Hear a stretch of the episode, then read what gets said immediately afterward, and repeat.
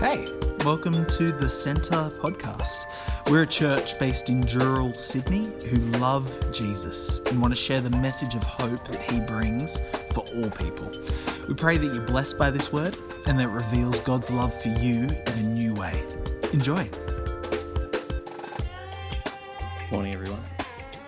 Um, in case you didn't hear, my name's Brad, um, and uh, me and my wife Emma, um, we're expecting our new baby uh, at the end of January next year. Um, yes, very exciting. Um, so so far, I've received some preemptive uh, Father's Day gifts from a few people since we found out. Um, Emma got me a mug that says, um, This is what an awesome dad looks like, which I thought was really nice and really lovely. And then some of my mates um, bought me a stubby holder that says, Danger, grumpy old man. Um, and that's probably a bit more reflective of my mood after um, staying up late and watching soccer with them most weeks, actually. So, um, so yeah, we've started getting a few bits and pieces ready uh, for our baby, starting to get the room ready, starting to get some clothes. And for me, I've started trying to learn a bit, learn some of the things uh, I will need to know as a dad. Um, I know for Father's Day, some isn't easy, and uh, for me, that includes my family as well. Um, my dad passed away just before I turned three, and then um, my granddad passed away about two years later. So, um, growing up, I didn't really have a prominent male role model around. Um, and for me, that meant I just had a different experience to, to what other people did. Um, and when I was growing up, Father's Day uh, was pretty hard, but um, oh, excuse me. As the years went on, it became a day that sort of just came and went. It wasn't really on our radar. Um, we'd have a little family, I guess, meal, like a lunch or something like that. But apart from that, you sort of begin to tune out all the Father's Day ads, all the things you hear on the radio. It just sort of didn't become a part of what our life was um, or what my experience was. But now, um, as I am about to enter a new season of life, fatherhood, um, it has me thinking about um, what makes a good father. Um, I haven't had the physical presence of one, but with my faith in God, um, we've had Him to, to guide me and to, to learn from. So I've just got three little things that I've been dwelling on over the past uh, week or so, um, and so I'll just refer to them now. from Revelation 1, verse 8. Um, I've taken it. He's constant and dependable. He's the Alpha and the Omega, who was and is and is to come.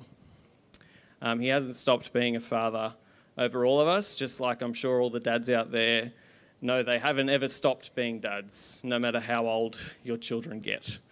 Um, another thing, he is loving. Um, from Nehemiah chapter 9, verse 17. You are a forgiving God, gracious and compassionate, slow to anger, and abounding in love. I kind of cheated there, and there's a lot of things in that verse, which, um, uh, yeah, but it's a beautiful illustration um, of what a father uh, can be, I guess. Forgiving, gracious, compassionate, abounding in love, and one that I'm sure I might find tricky as my child is growing up. I'm slow to anger, but um, something that I can work on as I go. Um, and Finally, full of wisdom um, from Proverbs 2, verse 6. For the Lord gives wisdom, from his mouth come knowledge and understanding. And I just pray as I go forward, and I'm sure for all the dads out there as well, um, that we're granted the wisdom uh, to raise our children in a way that glorify him. Thank you. Happy Father's Day.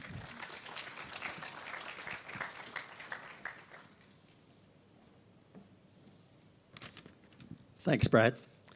I come to you today on Father's Day as a dad of 37 years' experience and as a granddad of eight years' experience. And the first thing I'd like to say to you is wear a hat. Otherwise, you might get a skin cancer, and the doctor will have to cut a piece out of you and stitch you up and put a big band aid on you, and you feel dorky in front of people when you're talking to them. Um, Murray asked me a week and a half or so ago if I'd do this, and I, I um, thought, yeah, I can do that. That's good. But then I realised quite a hard gig to stand up and talk about being a dad and a granddad. Sue's first advice to me was, don't tell them all about how wonderful you were as a dad and how well they've turned out and make all the other dads feel inferior. so I thought, oh, okay, I'll tell them some of the bad stuff as well. But then I read Proverbs 15 that said, the mouths of fools pour out folly. So I thought, oh, I don't want to look like a fool pouring out all the folly of all the things I did wrong. So take it as it is. This is how um, what a few thoughts I had, and I've cut down on the negatives quite a bit. In Proverbs, it says, Listen to the instruction of your father. I've been reading Proverbs lately, and it says that a lot of times, and children need to listen to their fathers because fathers are teachers. Whether they like it or not, whether they know it or not, our children do learn from us. Quite often, um, I'll open my mouth and I'll hear my father talking, and I'll say the things he used to say. And inwardly, I groan. I think, oh, Dad, why are you talking out of my mouth? I also see our grandchildren copying their parents and the saying the sorts of things and the mannerisms and all that sort of thing. So children do learn from us. So we've got to be careful that we're setting the right example as dads and as mums for our children. Um, we always prayed for our children, right from at least conception, maybe even before that, that, uh, that they would be godly, that they'd know God, that they'd grow up to be um, good uh, adults, and yeah, prayed for all the little bits and pieces that were going wrong in their lives and, and caring for them. We might have been walking on the beach or walking around the block or praying last thing at night when we got into bed, but quite often we'd fall asleep in that one. So, praying for children, I think, is an important thing for dads and mums to do. We developed, oh, we um, chose our church in, in relation to our children's needs. We figured no matter what we ch- church we went to, we had our faith sort of secure. We wouldn't get too messed up even if we went to a pretty crook church. But this church, um, our girls played netball here before we came to church. Our girls went to school with a lot of the kids from this church. And so it was very natural for them to be accepted in this church. And um, yeah, when we started coming here, they had their friends already, and that was good. They also had a, a good um, youth group here and youth leaders who nurtured our girls. We have two girls, incidentally. Um, and so that's stead, put them in good stead. They're still going to churches with their fam- um, husbands and families. So that was a good thing for us to do. We had a number of uh, family traditions um, that sort of um, knitted our fa- uh, family together, I think. When we first bought our house here at Cherrybrook, um, we didn't have very much money, and it was Amy's fifth birthday coming up. So we bought, I think we spent a princely sum of $14 on presents for Amy. And to stretch it out, to make it look more impressive, we wrapped each one uh, individually and hid them in rooms of the house. And she, Amy had to go around looking for her presents. And that sort of spun them out. Well, the girls really enjoyed that game. So every birthday for uh, both our girls, they had to go and find their birthday presents around the house, and that became a good uh, family tradition. Another family tradition that we had is uh, going on holidays. Now, Sue and I were both teachers. That gave us four holidays a year, but didn't give us a lot of money. So um, we bought a camper trailer, and that allowed us to get affordable holidays, and we'd go away um, each, pretty much each holiday. And a camper trailer isn't very big, and four of us stuck in a little camper trailer was really good for the bonding. We had to get on well with one another. Then our girls started to develop into adulthood. And as a father, I had to learn to allow them to um, have their freedom, to cut the family ties. Well, not cutting family ties, but you know, um, grow up. Um, and even as adults, we have to care for them. Um, God the Father never stops fathering us, and we're never to stop fathering our children, even into adulthood. And grandfathering. One thing we do for our children is we look after their children when they need help. Um, but grandfathering is a wonderful time. I recommend it. We babysit the uh, grandchildren fairly often, and so that's a good time of getting to know them and bonding with them. We need to give them time, and as retirees, we have time we can give them. Get on the floor with them, uh, play with them, and share our faith with Jesus, uh, our faith in Jesus with them. One thing I thought of, it kept coming to my mind when I thought of this talk, was um, a time that uh, this is one of my big failures. Um, a time when one of our children needed some help for some reason. I'm not quite sure. And they went to Sue and said, Can you help me with this? And uh, Sue said, I'll go and see Dad. And I happened to be on the computer. Now, I may have been preparing school lessons, but maybe I was playing computer games. Anyway, when Sue said, Go see Dad, the reply came back to her, Daddy's busy. And I think that's a real indictment on some of my attitudes uh, in um, fatherhood that I didn't have the time, or her perception was I wouldn't even get off the computer to help her when she needed the help. Whether we're fathers or not, we can be fathers to others. In the church situation, we can uh, mentor young people in our church and be a father to them. Or maybe there's someone we know, some family we know that are lacking a father, and we can be a father figure to them. So even as non fathers, we can be a father to people. I've got three um, verses in, uh, from the Bible that sh- um, show God's love for us and uh, as a father, and we can um, identify with. In John, uh, 1 John 3, it says, See what love the Father has lavished on us. Lavish, I like that word. We're to be copious in our love. We're to love always, and we're to love equally, not have favourites. Philippians 4 says, My God will meet all your needs according to his riches in glory. It shows that he's the provider. And as fathers, we are the providers of our, uh, to our children. But we also remind them that God is our ultimate provider of all things we need. And in 1 Thessalonians 3, it says, May our God and Father clear the way for us to come to you. I like that expression, clear the way. As fathers, we can clear the way for our children to grow up into adulthood and into loving God. Give them experiences and share our faith with them so that they can be uh, able to grow and advance. And then beyond Father's Day, I'd like to say to each one of us, not just fathers, let us all strive to be more godlike so that we can um, deal with all the people that we know and uh, nurture each one another. Thank you.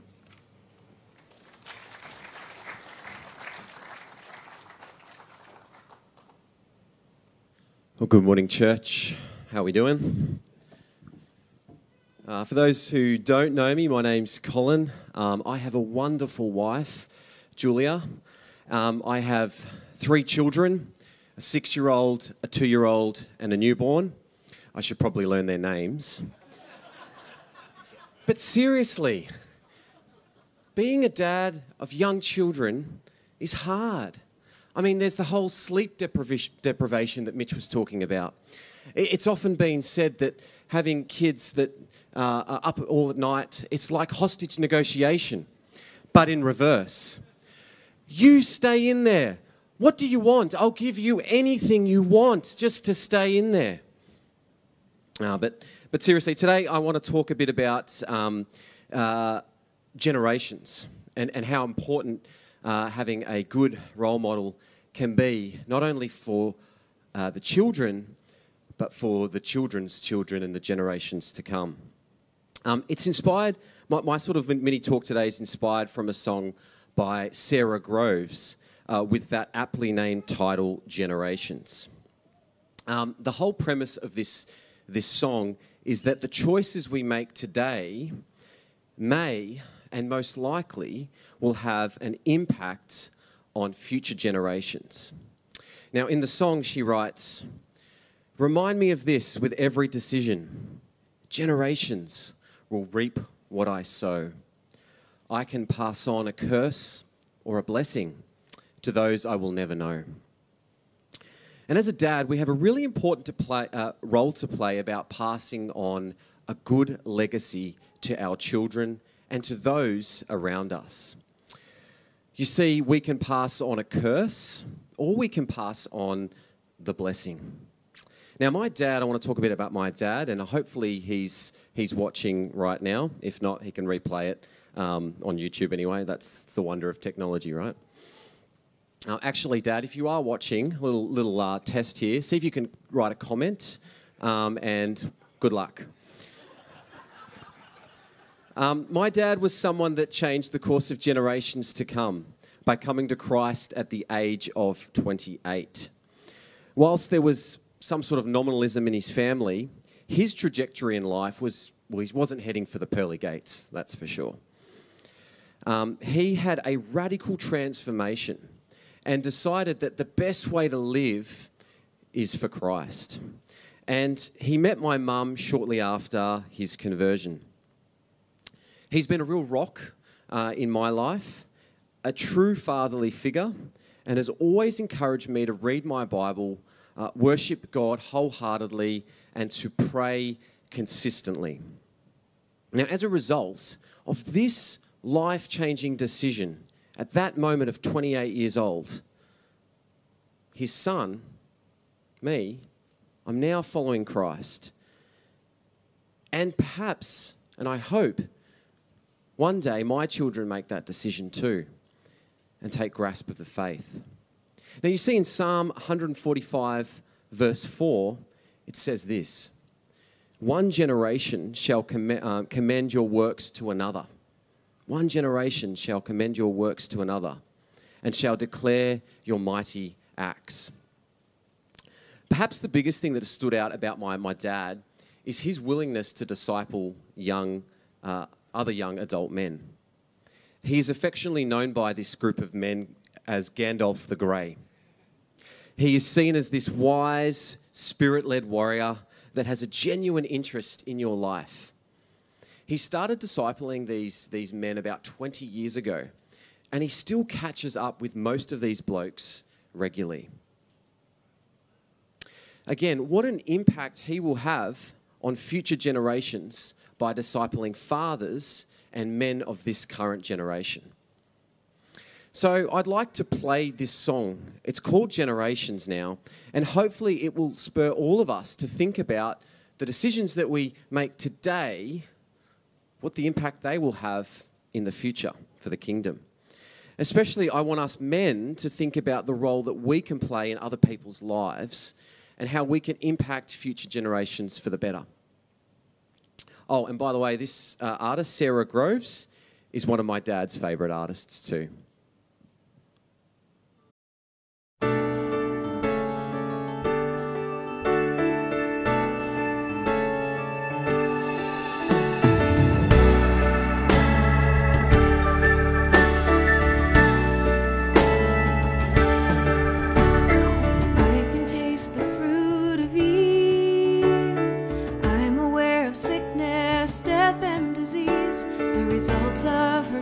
Choices are vast.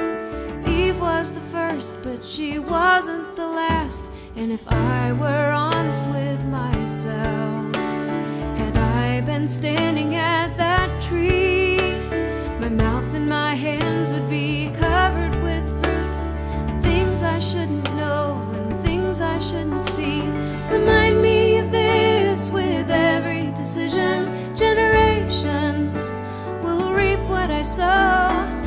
Can pass on a curse or a blessing